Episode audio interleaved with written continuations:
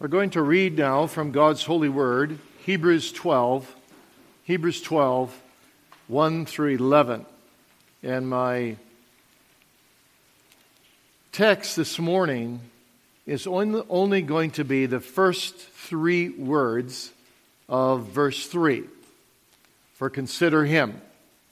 For consider him. As we look at the theme of fighting, of, of coping with affliction by considering our union with Christ, coping with affliction by considering Christ. Wherefore, seeing we also are compassed about with so great a cloud of witnesses, let us lay aside every weight and the sin which doth so easily beset us, and let us run with patience the race that is set before us looking unto Jesus, the author and finisher of our faith, who for the joy that was set before him endured the cross, despising the shame, and is set down at the right hand of the throne of God. For consider him that endured such contradiction of sinners against himself, lest you be wearied and faint in your minds. Ye have not yet resisted unto blood, striving against sin. And ye have forgotten the exhortation which speaketh unto you as unto children. My son, despise not thou the chastening of the Lord, nor faint when thou art rebuked of him. For whom the Lord loveth, he chasteneth, and scourgeth every son whom he receiveth. If ye endure chastening, God dealeth with you as with sons. For what son is he whom the Father chasteneth not? But if ye be without chastisement, whereof all are partakers, then are ye bastards, that is, illegitimate children, and not sons. Furthermore, we have had fathers of our flesh which corrected us, and we gave them reverence. Shall we not much rather be in subjection unto the Father of spirits and live? For they, that's our earthly fathers, verily for a few days chastened us after their own pleasure, but he, that is God, chastens us for our profit, that we might be partakers of his holiness. Now, no chastening for the present seems to be joyous but grievous. Nevertheless, afterward it yieldeth the peaceable fruit of righteousness unto them which are exercised thereby. May God bless the reading of his sacred word. Let's pray.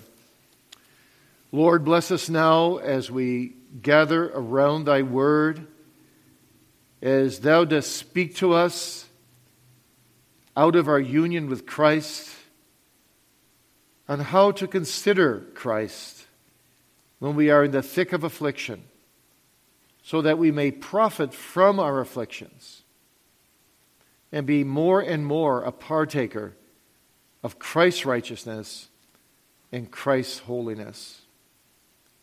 Bless us now, we pray, in preaching, in listening, in worshiping. In Jesus' name, amen. Well, every single person in this world faces affliction. I don't need to spend time this morning describing to you what trials or afflictions or adversities are because you know it very well. I probably don't need to spend any time explaining to you that all of our adversities, all of our afflictions, are traceable in one way or another back to our deep fall in Adam. No fall, no sin, no adversities. I probably also don't need to spend time, since you're pretty good theologians, explaining to you that the amount of afflictions that we experience in this life are not a one to one correlation with how sinful we are.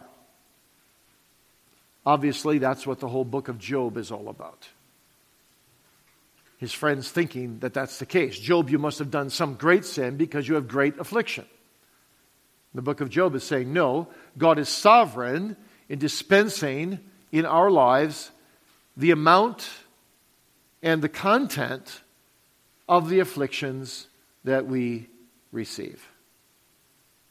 There can be times, of course, and you know that too, that God does chasten us in direct relationship to a particular sin. That's possible.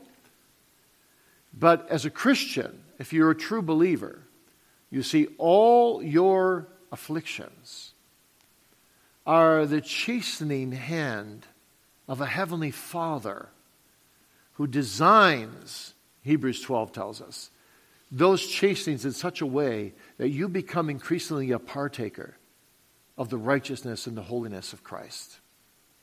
And therefore, as verse 12 and 13 in this chapter, which I didn't read, say, Lift up the hands that hang down and make a straight path for your feet, lest that which is be, lame be turned out of the way, because you can rejoice that God is using your afflictions for your spiritual profit.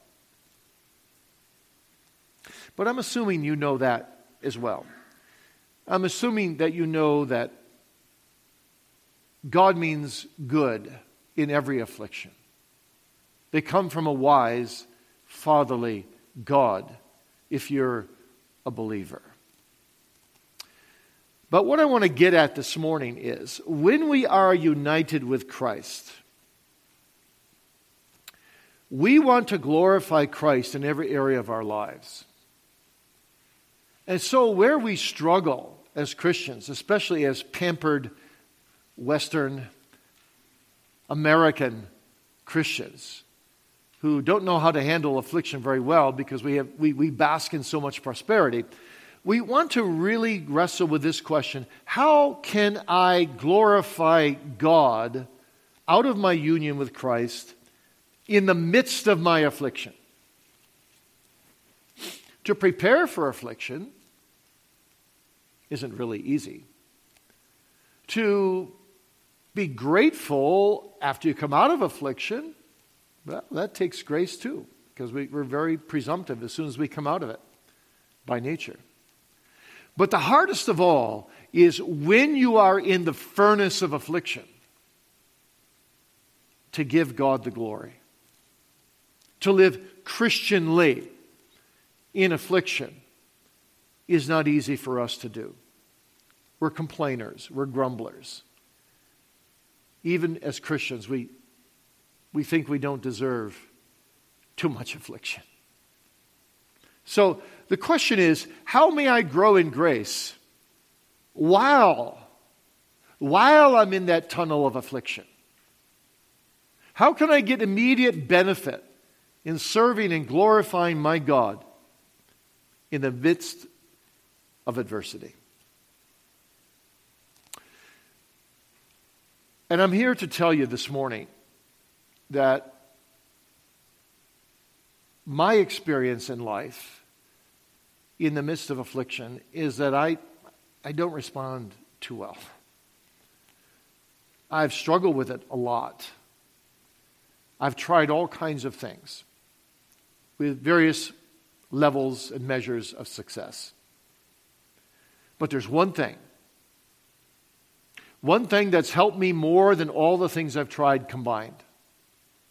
One thing that I recommend to you today, out of your union with Christ, to do when you're in the midst of affliction. And that one thing you can find in verse 3 of Hebrews 12. For consider him who endured such contradiction of sinners against himself, lest you be wearied and faint in your minds. So, my, sim- my sermon this morning is quite simple. Consider Christ in affliction. And I'm going to give you seven ways to consider Jesus in the midst of affliction. Remembering, of course, that only the Holy Spirit can enable us to do that in a right way that brings us joy, brings us submission, and brings us all that we need so we embrace the pain and become more and more a partaker, verse 10 and 11, of the righteousness and the holiness of Jesus Christ. So, seven ways to consider Jesus Christ. First way is consider the passion of Christ. The passion of Christ. Passion, as you probably know, comes from the Latin word passio, which means suffering. So when we have the passion season in the church, it's really the season that we commemorate the sufferings of Jesus. Now, what greater source of strength for living through and profiting from affliction can be had than frequent meditation on the sufferings of Jesus? I try to meditate often on what I call the last three G's in Jesus' life the Garden of Gethsemane, the judgment hall of Gabbatha, and the cross of Golgotha. Those last three places in Jesus' life, last 24 hours in his life, are the crux of 33 years of suffering. Here, the wrath of God is being poured out on his son, crushing him, making him fall to the earth in Gethsemane and crawl on the ground as a worm and no man, sweating in his pure agony, great drops of blood, so that even when Jesus cried out, Oh, my Father, let this cup pass from me. The Father was silent, and through his silence was saying, No, my son. You must pay the full price of your sins, my sins. Every sweat drop of blood is your sin, my sin. Consider that. Consider Gabbatha, Jesus up against one of those posts in the judgment hall with his back exposed and a mop like thing called a scourge, a whip with little ox tail bones in it coming down on his back, probably 40 times the Roman maximum allowed. And the bones catching the skin and bringing rivulets of blood down the back with every stroke. Every stroke. He's paying for your sins, for my sins. Many prisoners didn't make it through those strokes, they died on the spot. But Jesus had one more big G to go through Golgotha, Calvary, we call it carrying his own crossbeam. He almost succumbed on the way. They got Simon of Cyrene to help him. Then they laid the crossbeam down. They put him on it. They nailed through his hands, his wrists, his feet, ankles. Your sins, my sins. He's crowned with thorns, every thorn, your sin my sin. He lifted up the crossbeam, dropped it in the hole. It's said of historians that the Romans were the only ones that would allow live crucifixion. It was so painful. But when that beam hit the bottom of the hole, there was a screeching pain that would go through the entire body. your sins, my sins. Consider it. And then six long hours, blood drop by blood drop, bleeding now from the crown of thorns to the nails in his feet from head to toe, naked, hanging ashamed, painful, in agony. paying for your sins, my sins. And then those last three horrific hours where he's abandoned by everyone. Even the sun won't shine upon him. Even nature rejected him. Rejected by heaven and earth and hell. Rejected by friend and foe, trotting the winepress alone for your sins and my sins. What a Savior. How can I ever sin against Him? Again and again. But He paid such a price. And then the cry of dereliction. The most agonizing cry, and yet the most victorious cry ever uttered by human lips in the history of mankind. My God, my God, with a loud voice, why hast thou forsaken me? And he knew the answer your sins, my sins.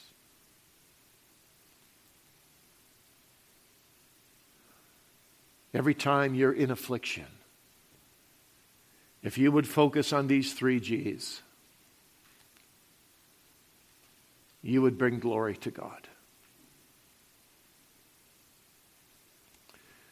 I wish I could say I always do it, but I try intentionally to do it, even when I have pain in some, some areas of my life, even when I'm sitting in a dentist chair.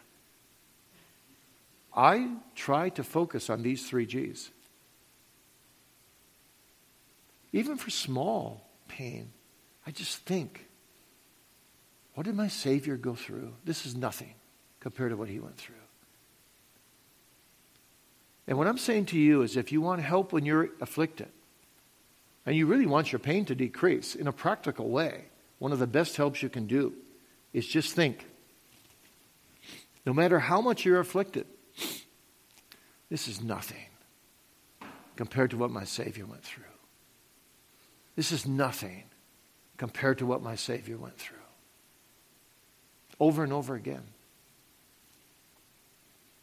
You know, it's interesting as a pastor when people come to you with cancer and, or they tell you that they have cancer, and they start going through treatments. I notice a pattern in almost every one of them. First, they're shocked, they're numb, they're astonished. I've got cancer. Then they can be a bit depressed. Oh, what's going to happen to my life? And then there's another stage. They go get some treatments, some chemo, some radiation. And they come back to you and they say something like this you know, you know, Pastor, I sat in a room full of people that all had cancer. I looked around and I saw that, well, many of them had it, have it far worse than me. I, I'm grateful. It could be so much worse. But you see, that's what happens when you consider Christ's passion.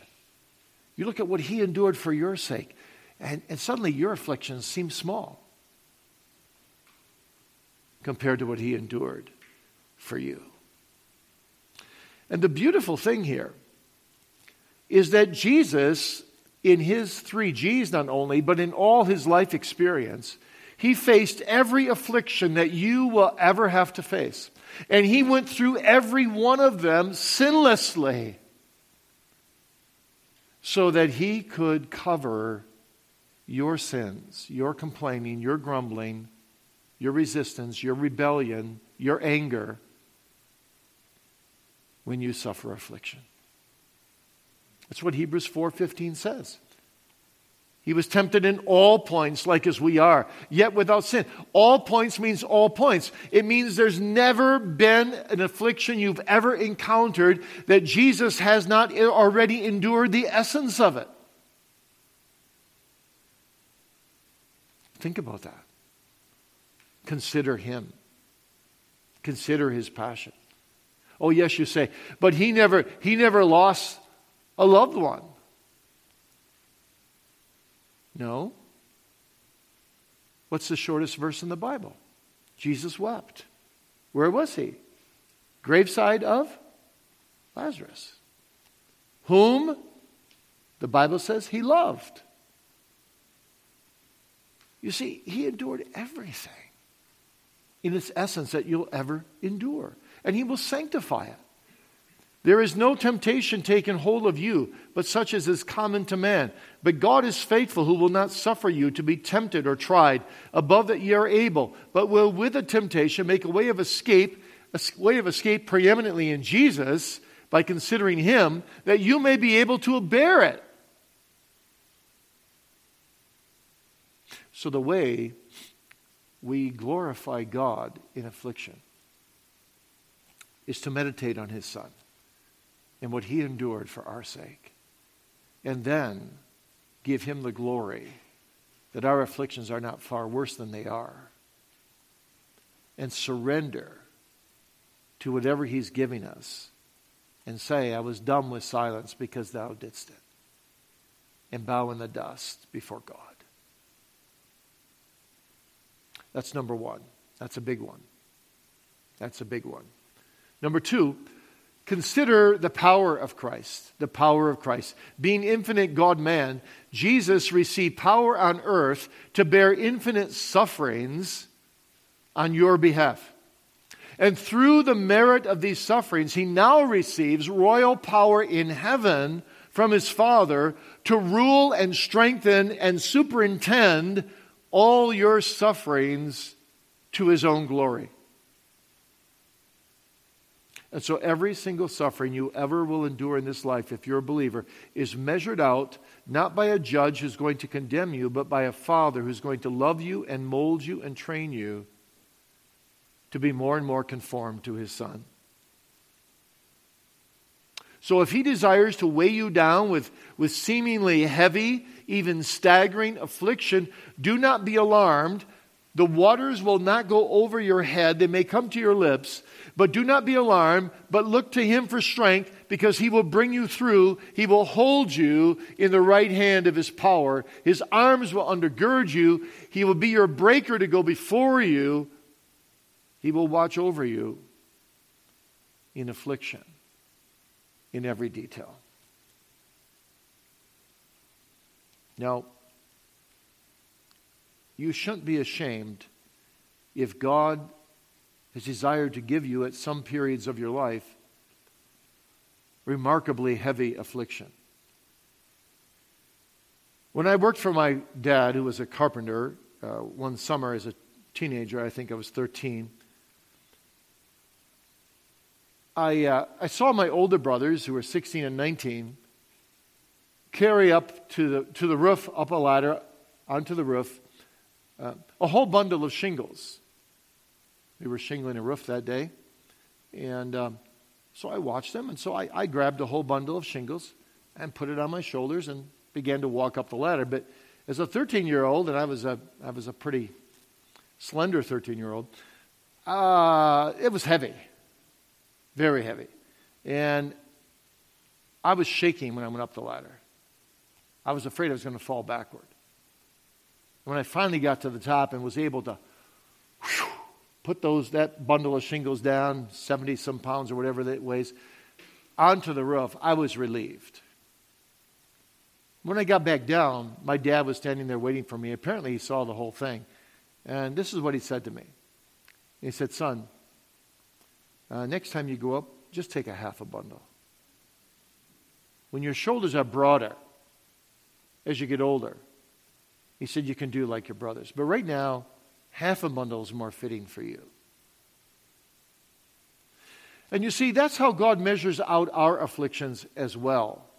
Jesus Christ tailor makes, if you're a believer, every affliction for your shoulders and He's promised to fit them to you. So don't be proud of slender shoulders, nor ask for more affliction, but beg for broader shoulders exercised in the weight room of Jesus' providential leadings, so that whatever He, in His amazing, inscrutable sovereignty, deems fitting to put upon you, you would be able to bear.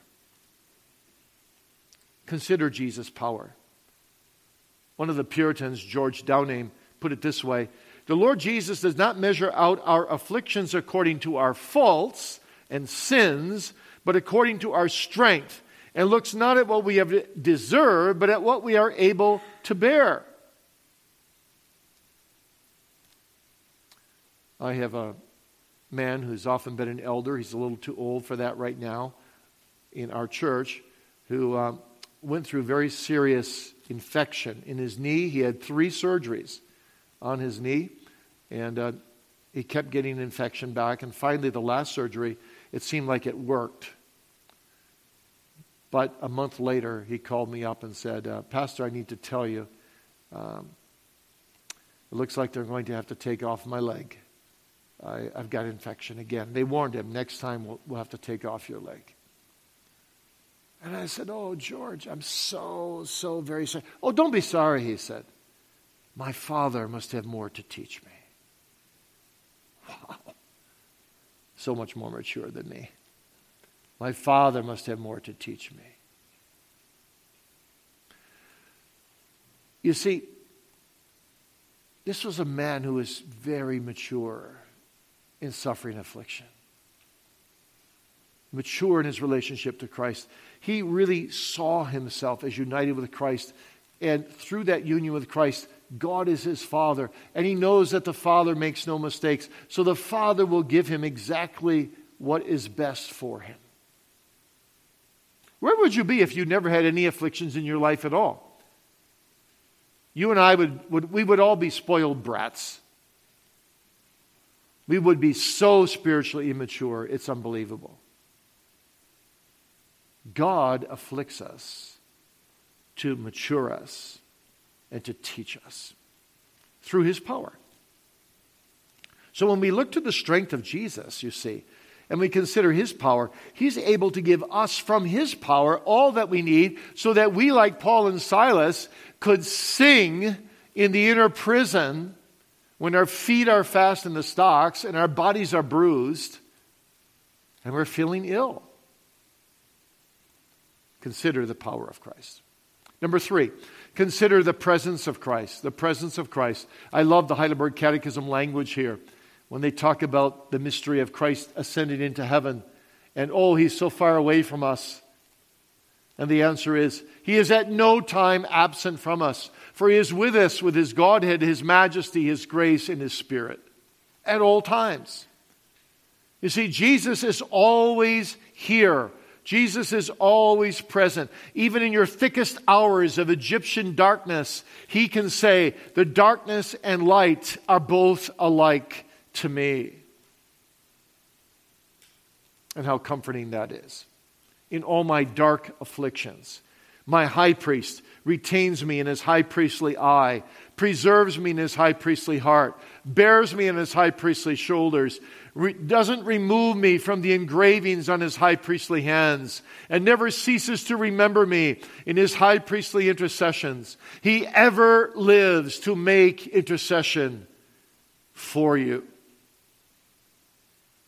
This is tender love. You're never forgotten by Jesus Christ, despite your negligence to him, your unbrotherliness to Christ. Never unbrothers this precious elder brother from you. He's always there. He always remains a friend that sticks closer than a brother. Even when you cannot see it, even when you cannot feel it, even when you feel like it's going over your head. Even then, he's whispering to you in midnight seasons, What I do now, you know not, but you will know hereafter. His hand is always outstretched. No affliction will be too great. Yesterday, my wife and I walked up these, uh, these stones and went up to the area where most of you, most of you were.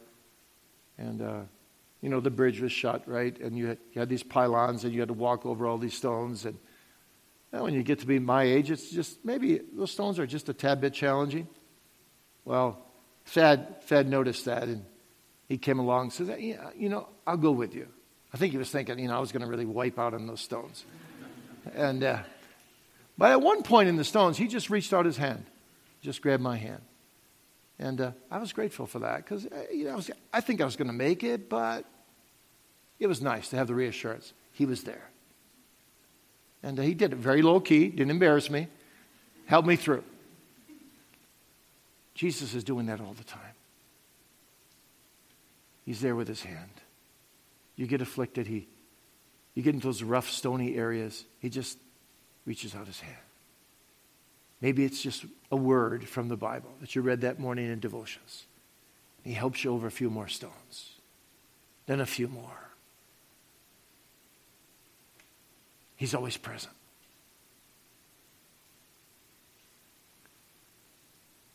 And you love him for it. Don't you love Jesus because he's always there? He never says, You know, you're coming to me again? I'm getting tired of you talking to me. 24 7, he's there. He's never weary of your cry. I remember once, one day, I was thinking, oh, the Lord must be so tired of my prayers, so tired of the repetition. Oh, Lord, help me. Forgive the poverty of my prayers. And right at that moment, my son came up from the basement, said, Good morning, Dad. And I thought, you know what? He said that every morning for the last 2,000 mornings, and I'm not tired of it. Because he's my son. If you're a child of God, you're the sons of God, daughters of God. He's not tired of your cries, he's not tired of your voice. He never says, Well, I, I got to run now. He's always present. The Jesus who never failed you in all of your yesterday afflictions is still present to give you today's strength. And just as waves are cut down to melodious whimpers at shore's reality, so he will break down your waves of tomorrow's impossibilities that are coming at you in an overwhelming way just as they break in on the beachheads of your life. And those waves that you think are going to drown you, well, they might come over your ankles because He's present. He will not let you drown, and He will not let you down. He's the same yesterday, today, and forever. Thank God for union with Christ. Number four, consider the patience and perseverance of Jesus. The patience and perseverance. You, you know, there's an old form of Chinese torture in um, ancient years where they'd put a prisoner, they'd put a stock around his, a block of wood around his uh, neck and hold him fast, and, and he, his head would just be under a dripping faucet. It was called Chinese torture and there'd be one drip, another drip, another drip on the forehead. And the first hundred drips, no problem. But a thousand, five thousand. After a while, when you couldn't move your head, that was that constant dripping, it would impact the mind so much that insanity would result. It'd become unbearable. And you see, so you might think in your life that you've got a trial or two or three or four that are just unbearable and they, and they keep dripping, keep dripping. And, and the trial of the trial is that you don't know when the trial will end. If you knew it ended two weeks from now, you'd say, okay, I'll endure it two more weeks. But trials become so heavy because it seems like there's no, no way out. And were it not for Jesus, yeah, it might end that way with insanity because we don't know how to cope after a long trial. We say, I can't do this one more day. Yes, you can with Jesus because he's patient with you and because he persevered to the end.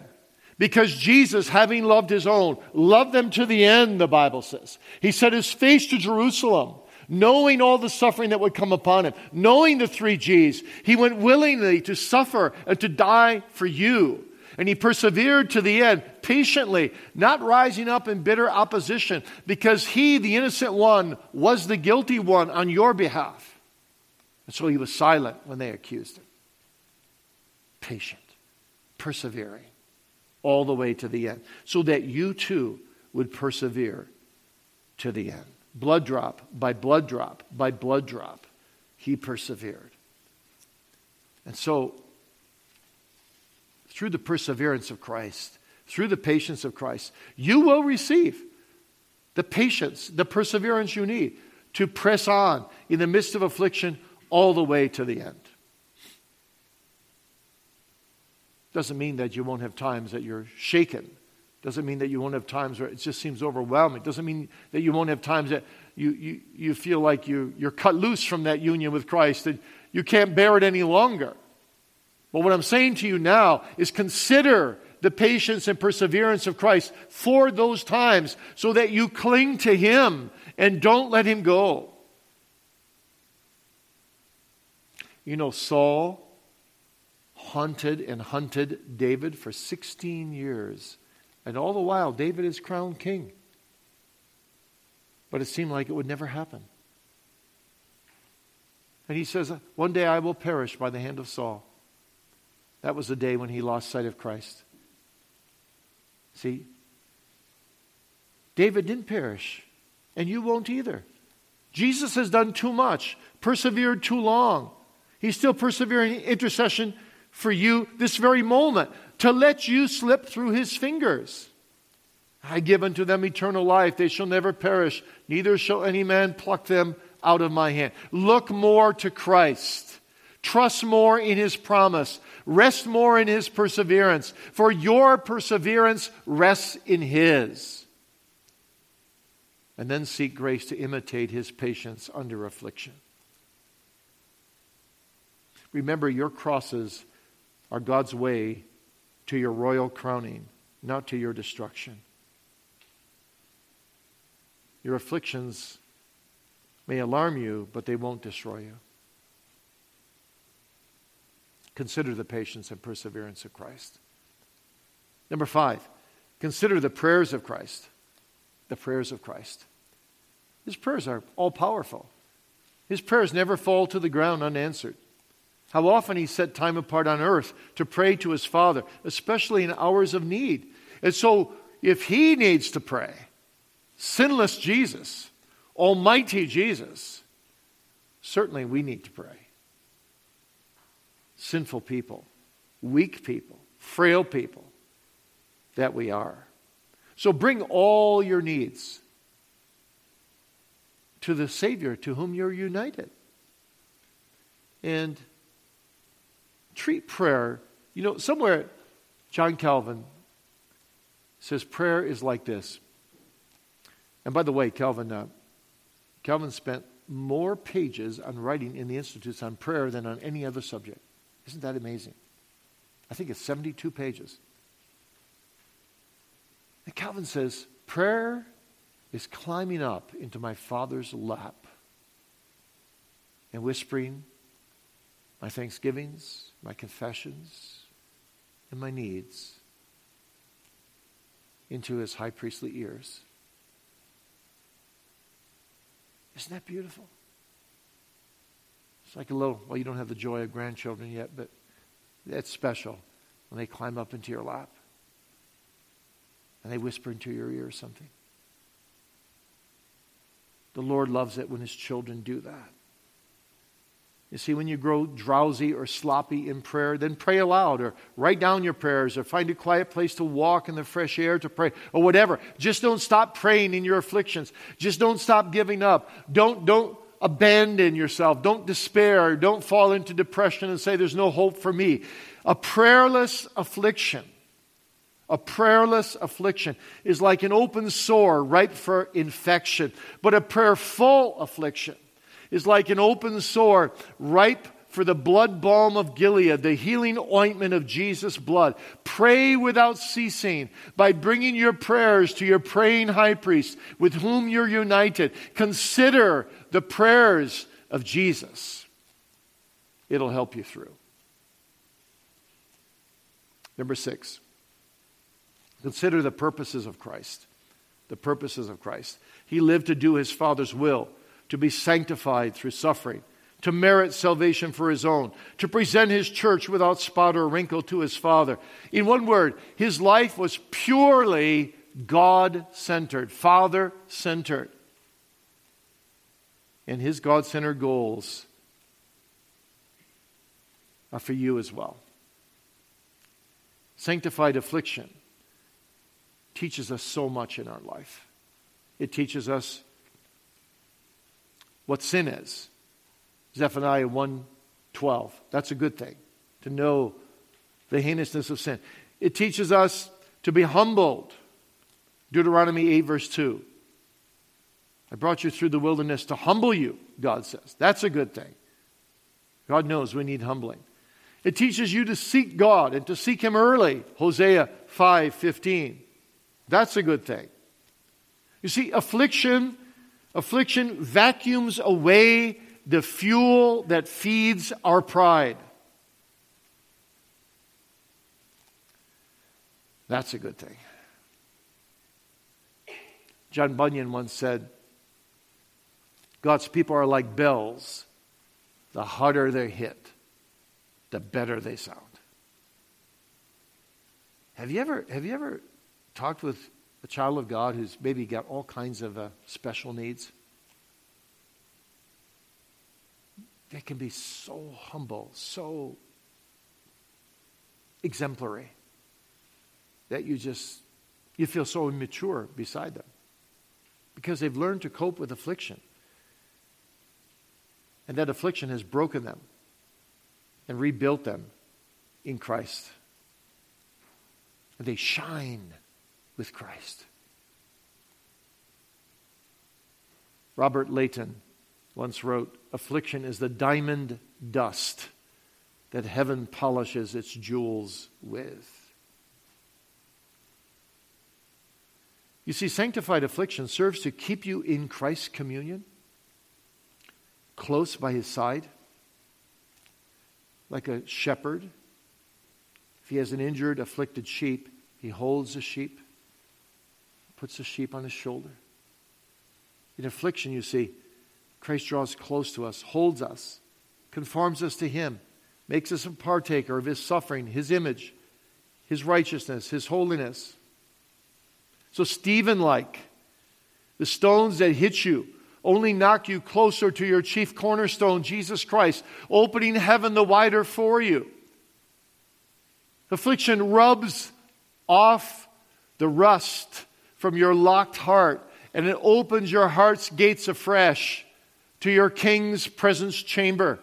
The rod of affliction is God's pencil for drawing Christ's image more fully upon you. So don't run away from God's gymnasium when He buffets you and afflicts you. Sanctified affliction serves to wean you from this world, to, walk you, to make you walk by faith.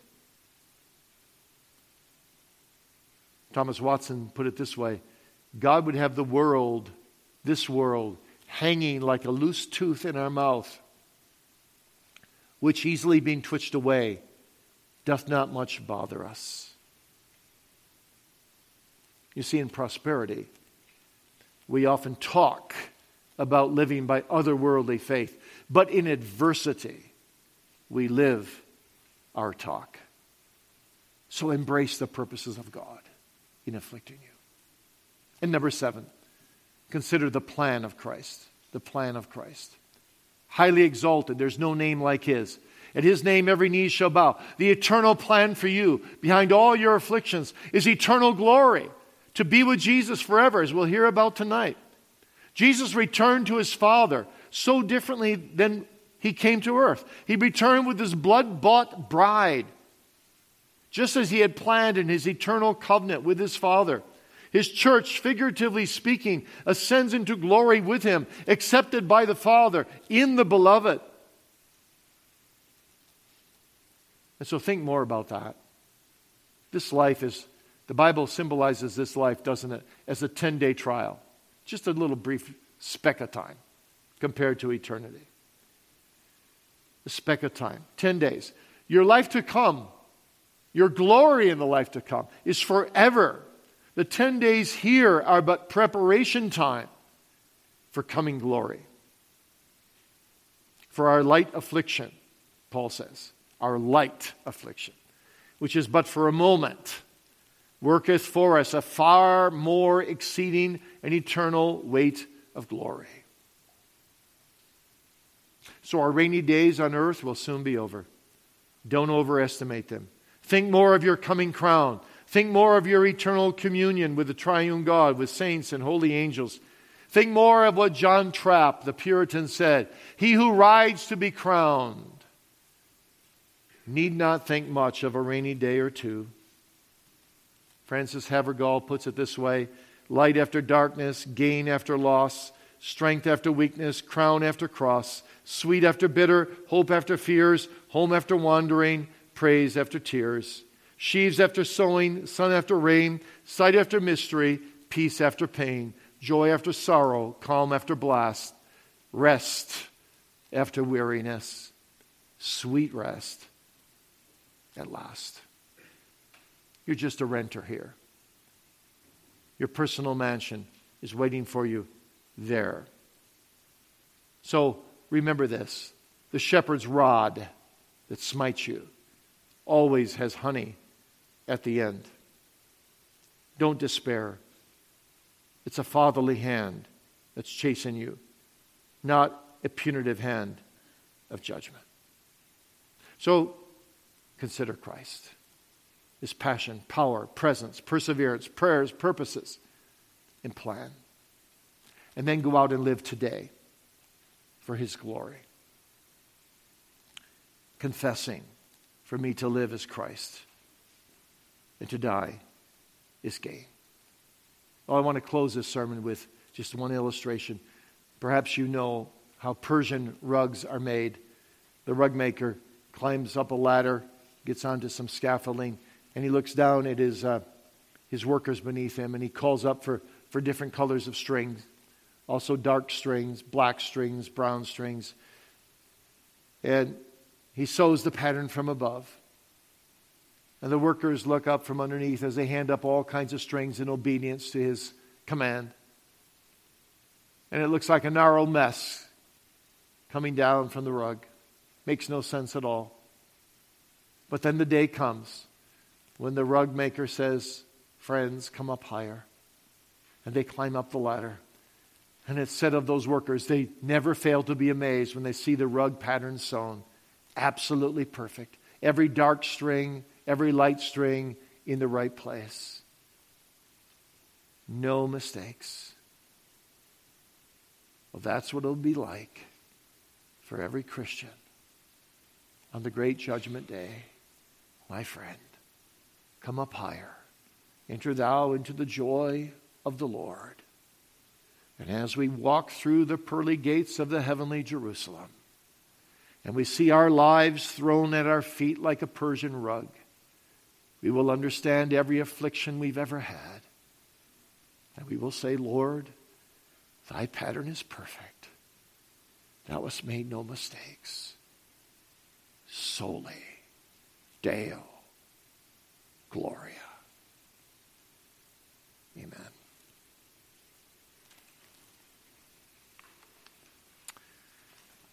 Let's pray. Gracious God, we thank thee so much, so much for Jesus. Help us to consider him when we are buffeted and afflicted and to profit from our afflictions so that we are made more and more